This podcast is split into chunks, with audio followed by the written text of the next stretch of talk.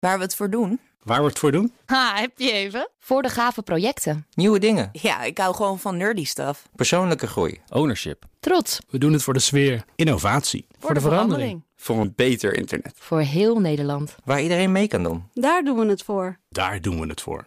Waar doe jij het voor? Kom werken voor KPN en groei op jouw manier. Check de actuele vacatures op het gebied van data, security, development en networking op jobs.kpn.com/tech. Nieuwsradio. DNR Digitaal. Herbert Blankenstein. Welkom bij BNR Digitaal. Deze zomer hoor je het beste van het afgelopen seizoen van dit programma.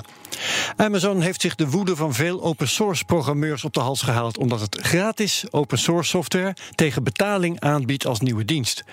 Bert Hubert van Power DNS, zij maken open source software, vertelt om welke softwareprojecten het precies gaat. Het gaat om een aantal vrij high-profile projecten. Uh, die niet alleen open source software zijn, maar ook worden gebacked door hele grote bedrijven en venture capitalists. Um, als je um, open source software maakt, um, ja, hoe verdien je geld in open source? Nou, een van de manieren om geld te verdienen is dat je zegt van ik stel mijn software als dienst beschikbaar. Nou, er zijn, ja. is een database software, Redis, andere database software die heet MongoDB. En er is een soort coördinatiesoftware die heet Kafka. En dat zijn drie grote softwareprojecten die je uh, kan afnemen bij de open source uh, schrijver daarvan als dienst. Zij draaien het dan voor je en jij mag je spullen daarin stoppen. En ja. de afgelopen maanden is Amazon ineens gekomen. Die heeft gezegd: Nou, dankjewel voor deze open source software. Um, wij, bieden wij, dit, ook. wij bieden het ook als dienst aan. En trouwens ja. ook nog voor minder. En, uh, en als klap op de vuurpijl um, hebben we het ook nog een nieuwe naam gegeven. Oh. Ja, dat is wel heftig. Dat eigenlijk, is, eigenlijk is dat nog het meest dubieus, uh, zou is, ik als buitenstaander dan zeggen. Ja, dat is behoorlijk schofterig. Dus je neemt een versie van een stuk open source software, je geeft het een nieuwe naam. Dus je noemt het ineens uh, uh, AWS Elastic Cache. okay, ja. Prachtige naam. En, uh, en je zegt erbij trouwens, het is volledig compatible met het open source product Redis, wat jullie misschien al kennen. En het kost 22 dollar cent per uur.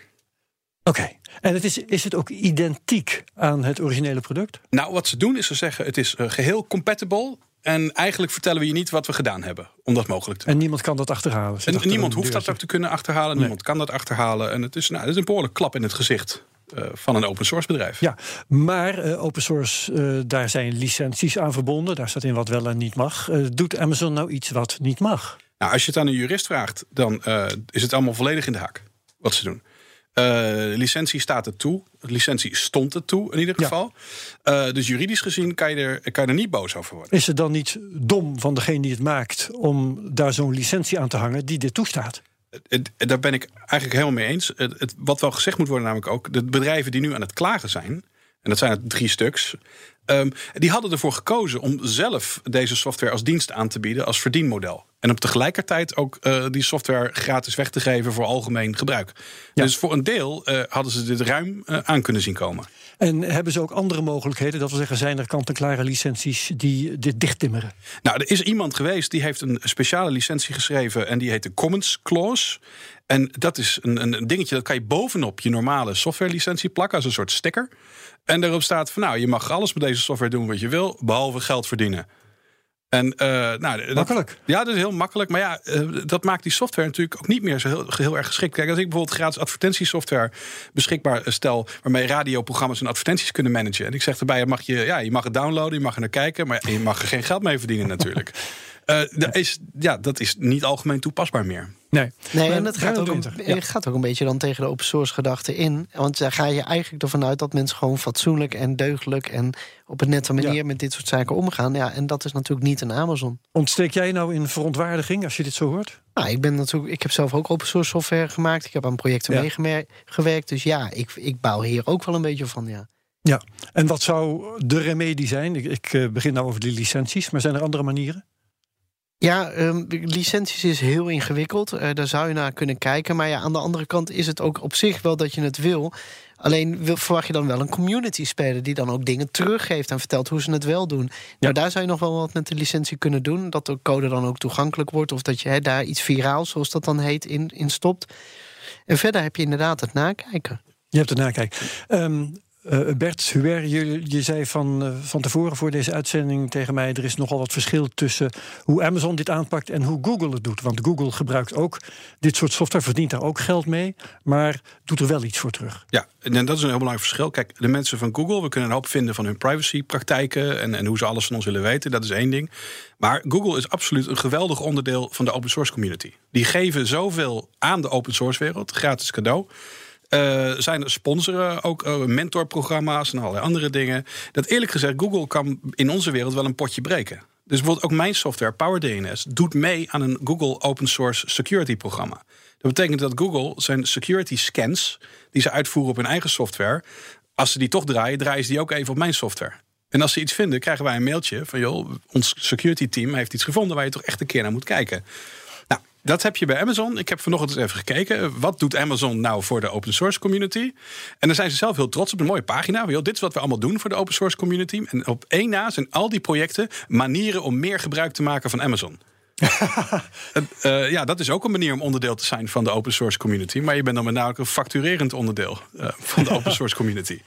Ja, dus dat vind jij niet voldoende? Nou, ik vind het, ik vind het niet, niet netjes en niet, niet kies uh, wat ze doen. Um, is, er, is er contact nu tussen bijvoorbeeld de, de, de makers van die software en Amazon? Of op ja, dat, dat is er wel. En er zijn, ook wel, er zijn ook wel mensen uit de school geklapt. Kijk, een van de problemen is: Amazon zou natuurlijk best wel. Kijk, uh, software is tegenwoordig ongeveer gratis, maar support niet. Mm -hmm. Dus Amazon, als die hun dienst bouwen op de software Redis, dan zou het best wel fijn zijn als ze een contract hadden met de firma Redis. Dat als het stuk was, dat ze dan zeggen: oh, kunnen jullie ons dan helpen?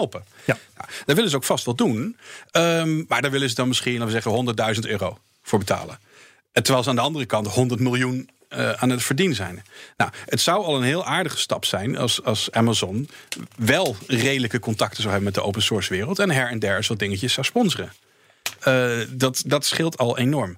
En aan de andere kant is het zo dat het verdienmodel, dat je zegt ik schrijf open source, dat geef ik gratis weg, maar ik verkoop het ook als dienst, is natuurlijk heel kwetsbaar ja. voor dit soort aanvallen. Maar is er ook al een, een reactie, want dit, dit is een, een controverse, hè? is er ook al een reactie van Amazon op de verwijten? Nee, Amazon is wat dat betreft een soort. Amazon praat niet. Uh, Amazon, ik heb eens nog een keer gekeken in de Linux kernel, wat natuurlijk een van de grootste open source projecten van de wereld is. Daar komt geen enkel Amazon.com e-mailadres in voor. Zij, uh, wel 3000 keer Apple en 2 miljoen keer uh, IBM en een, en een miljard keer Google. Amazon.com nul. Amazon is een soort sphinx, een soort open source zwart gat. Uh, waar allemaal open source in verdwijnt. Maar er komt nooit meer wat uit. Brenno, heb jij wel eens met Amazon te maken gehad op deze manier? Niet op deze manier. Ik heb toevallig in het kader van mijn eigen boek nog gekeken van goh, is dat nog een platform om te gebruiken? En nou, daar ga ik je heel snel op af. Want dat is. Ja, Amazon heeft één, één methodiek. En dat is inderdaad in hun realiteit iedereen naar binnen trekken. En als het om boeken gaat, uh, wat voor problemen kom je dan tegen? Nou ja, dat, dat als je uh, zeg maar straks een Engelstalige versie wil uitgeven, dat het heel ingewikkeld is om buiten, uh, als je eenmaal voor Amazon hebt gekozen, om buiten hun om nog een ander kanaal te bedienen. Dat dat, uh, je kiest eigenlijk dan, een, het is een soort alles of niets optie. En je kunt daar wel omheen, maar het is allemaal gedoe. En het is allemaal lastig. En dat, dat past wel een beetje in de bedrijfsfilosofie. Hè? Het is toch ja, op een vrij agressieve manier mensen proberen binnen te houden. Ja. En uh, je ziet dus ook allerlei. Uh, in allerlei landen, zoals bijvoorbeeld in Duitsland, zijn er hele bewegingen op gang gekomen dat bijvoorbeeld uitgevers zich nu gaan bundelen om nog maar enig tegenwicht te kunnen bieden tegen dit geweld. Ja, daar, en dat, dat rijmt wel een beetje op de situatie die we nu van Bert horen uh, in de open source wereld. Nou ja, goed, zij zijn gewoon geen onderdeel van de open source wereld. Ze ja. zijn gebruikers van software en uh, that's it. En daar doen ze niks voor terug. En in, uh, je zegt van ja, als ze abonnementen gaan nemen voor ondersteuning, nou dat moet nog gaan blijken dat ze dat überhaupt gaan doen. Dus zelfs ja. dat is nog niet zeker. Dus het is ja, heel erg eenrichtingsverkeer. En wat, wat het gevaar ervan is. En we hebben bijvoorbeeld voorbeelden gezien met een grote datalek of een grote beveiligingslekken, zoals uh, Heartbleed en zo. Dat als je dan wat dieper gaat kijken, dat je zegt van ja, we gebruiken allemaal de software, we geven nooit wat terug, we, we, we investeren daar niet in en zijn nu verbaasd dat dus eigenlijk het toch net niet op het niveau is gekomen dat we het nodig hebben. Ja, even terug naar Bert Hubert. Merk ik hier als gebruiker nou nog iets van? Als gewone burger die op internet misschien wel eens iets bij Amazon koopt. Wat, hoe raakt dit mijn wereld? Ik denk eerlijk gezegd dat je er als privépersoon en eindgebruiker heel weinig van merkt. Um, het, want alle, kijk, alle diensten werken, alles klopt allemaal wel. Um, het is natuurlijk wel zo dat echte open source leidt ook tot standaarden en uitwisselbaarheid. Uh, dus de producten wer kunnen met elkaar werken. Je kunt met je iPhone een filmpje bekijken wat op je Google-ding staat gehost misschien. Um, als uh, een bedrijf als Amazon zegt van nou weet je wat, we gaan onze eigen software uh, bouwen en, en, weer dicht doen. Hè? We gaan het weer niet meer delen met de wereld, maar we gaan er dingen aan toevoegen. Uh, die de open source versie niet heeft. Maar die gaan we niet teruggeven aan de open source wereld. Dan, dan past het, dan klikken er dingen niet meer op elkaar. Want dan zeggen mensen, ja, sorry, uh, we hebben dat in mijn wereld, in de DNS-wereld gezien. Uh, dat gaat dus om de namen van websites die omgezet moeten worden in adressen. Het navigeren, het navigeren. In, op het web. Daar en is jouw daar heeft Amazon heeft daar ook een hele grote vinger in de pap. En die zijn op een gegeven moment eigenschappen gaan toevoegen aan de DNS-wereld. die de rest van de wereld helemaal niet kende. En uh, dat leidde bij ons ook tot grote verwarring. Want mensen komen aanzetten en zeggen van ja, hoe kan ik dan uh, die, die veel over erin doen? En wij zeggen, ik, ik, weet niet waar je het over hebt. Nou, dat, dat lossen we ook wel weer op. Maar ik moet eerlijk zeggen, als, als, als eindgebruiker zal je hier uiteindelijk alleen maar heel um, indirect uh, last van, last ja, van hebben. Ja, maar gaat open source hierdoor kapot? Of is dat te dramatisch? Nou, kijk, je moet je sowieso afvragen waarom schrijven mensen nou open source software? Hè? Mm -hmm. uh, dit is één manier om van geld te verdienen die, die wegvalt. Maar de overgrote meerderheid van open source programmeurs die zitten dat te doen omdat ze dat echt leuk vinden. En niet zozeer omdat ze er geld aan verdienen. Dat is vrij uniek in onze beroepsgroep. Je ziet bijvoorbeeld nooit advocaten die s'avonds met z'n allen zitten te werken aan een uh, leuke statuut voor een tennisvereniging of zo. En die met elkaar tips uitwisselen.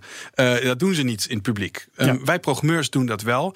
En de overgrote bulk, want er zijn echt miljoenen open source programmeurs. De overgrote bulk zal er toch nooit geld aan verdienen. Dus we gaan er niet aan dood. Vergaderingen van de provincie of gemeenteraad gemist? Geen probleem. Die kijk je gewoon online terug. Hoe dat werkt, hoor je zo. BNR Nieuwsradio. BNR Digitaal. Welkom terug bij BNR Digitaal. Met deze zomer het beste van het afgelopen seizoen van dit programma. Tegenwoordig kun je vergaderingen van de provinciale staten en van gemeenteraden gewoon live vanuit een luie stoel volgen. En heb je het gemist, dan kijk je het achteraf gemakkelijk online terug. Olaf Laverman, oprichter en directeur van Company Webcast, vertelt dat de eerste provincie dit al in 2007 heeft ingevoerd. Dat is de provincie Zuid-Holland geweest. Dus dat was ook eigenlijk onze eerste gemeentelijke klant of provinciale klant ja. die we uh, mochten bedienen. Ja. Kijk jij wel eens naar dat soort dingen, Jasper? Nee, ik wist niet eens dat het was. Nou, ik dus ook niet. En uh, nou, helemaal uh, nostra culpa, zullen we maar zeggen. Hè? Want we kunnen binge-watchen, want uh, dat zijn niet een vergaderingetje één keer per maand, neem ik. Nee, die vergadering die ik heb bekeken, voor het eerst dus onlangs, die duurde acht uur.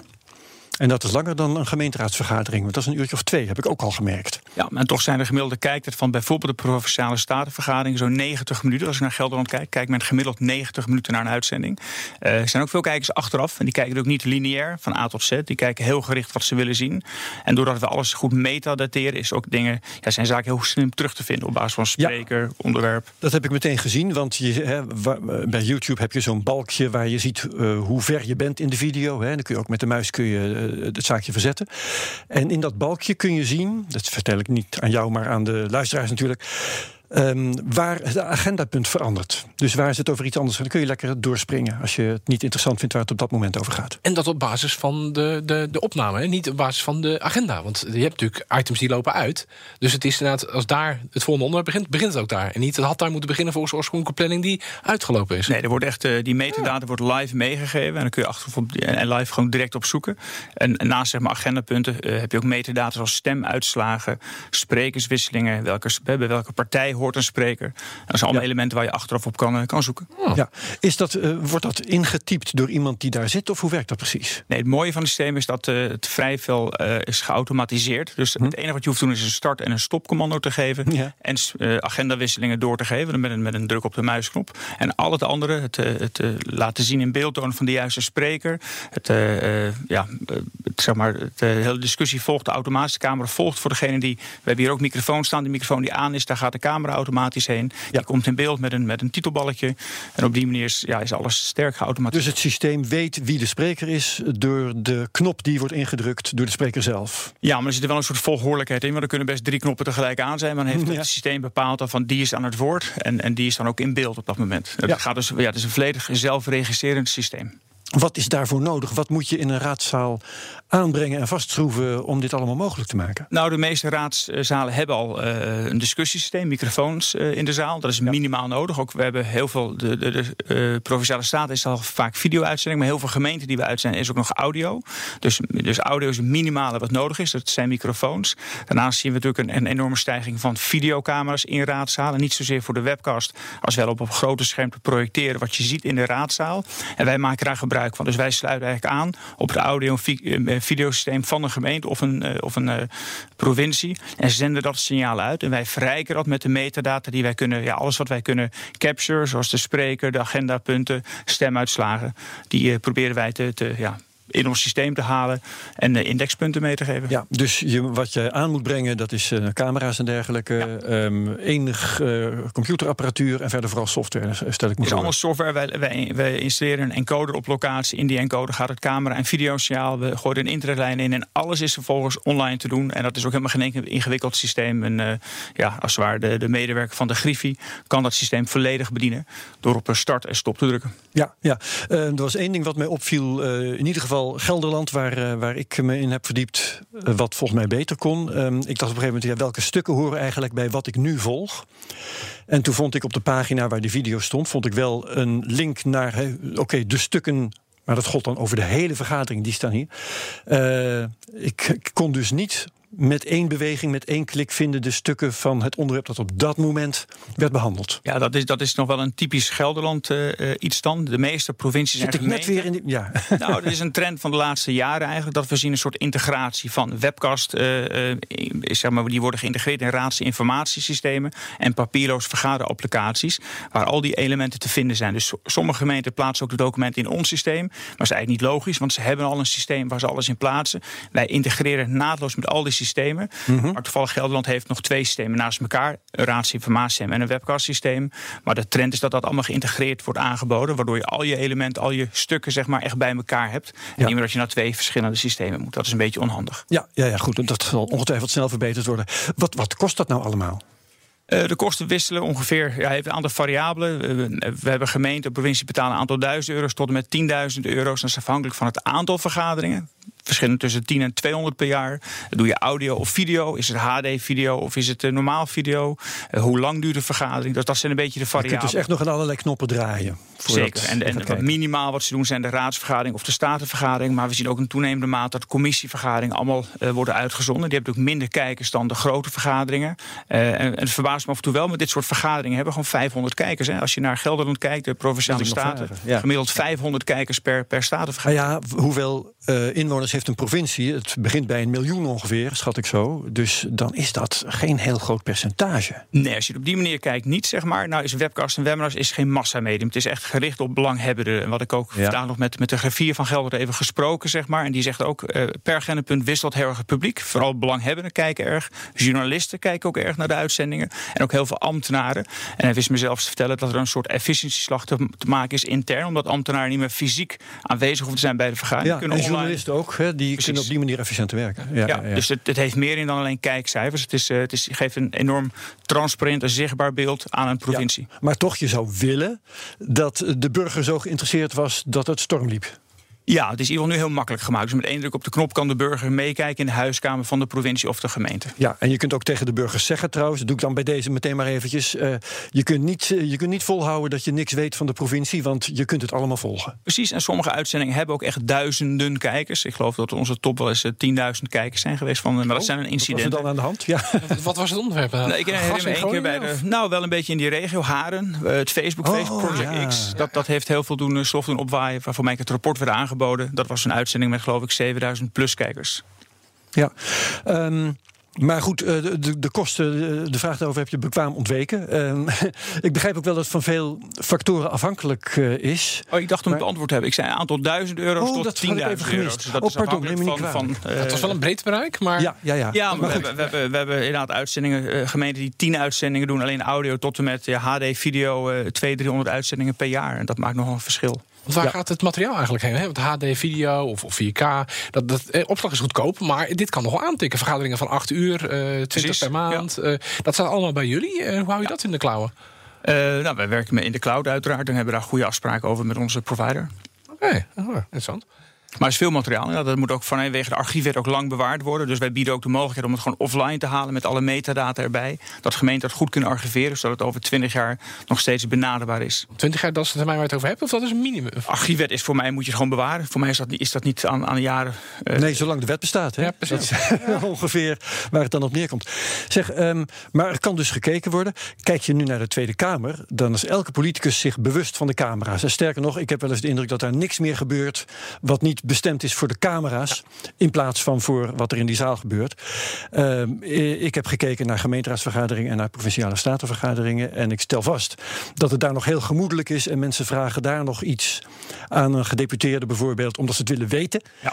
En niet omdat ze willen dat het in de krant komt. Of, um, showen aan de achterbank. Kijk mij eens vragen stellen over het onderwerp. Nou ja, dat, maar niet doorvragen, want ik heb het niet ingelezen. dat zie je dus niet. Nee. In de provinciale staten. Maar is er al een begin te merken van een verandering? Dat men daar camera bewuster wordt? Nee, sterker nog, het wordt juist minder, want de camera's zijn heel klein tegenwoordig. Ik zie hier ook aan de camera's omheen. Het gaat om de impact natuurlijk die het uh, feit heeft dat die camera's daar zijn. Ja, maar omdat wat je net zei, de kijkersaantallen zijn niet zo dat je op, s'avonds op, op nieuws weer terugziet. Hè. Dus, dus de, de, de, de bewegende motieven zijn anders dan denk ik de landelijke politiek in de Tweede Kamer. Wat ik wel merk, en ik, ik kreeg dat ook teruggekoppeld van de griffier van Gelderland vandaag, die zei van het heeft wel een effect hoe eh, staat te kijken en terug hoe ze overkomen. Heeft iemand zijn handen in de zak continu dan? Ja, ja. dan zegt ook veel dat is niet zo goed. Dat is recht zitten. Ja, nou, lichaamstaal. Precies, lichaamstaal zegt heel veel. Dus, dus uh, het wordt wel gebruikt voor, nou niet echt mediatraining, maar men heeft een goed beeld van hoe je overkomt uh, door die beelden terug te kijken.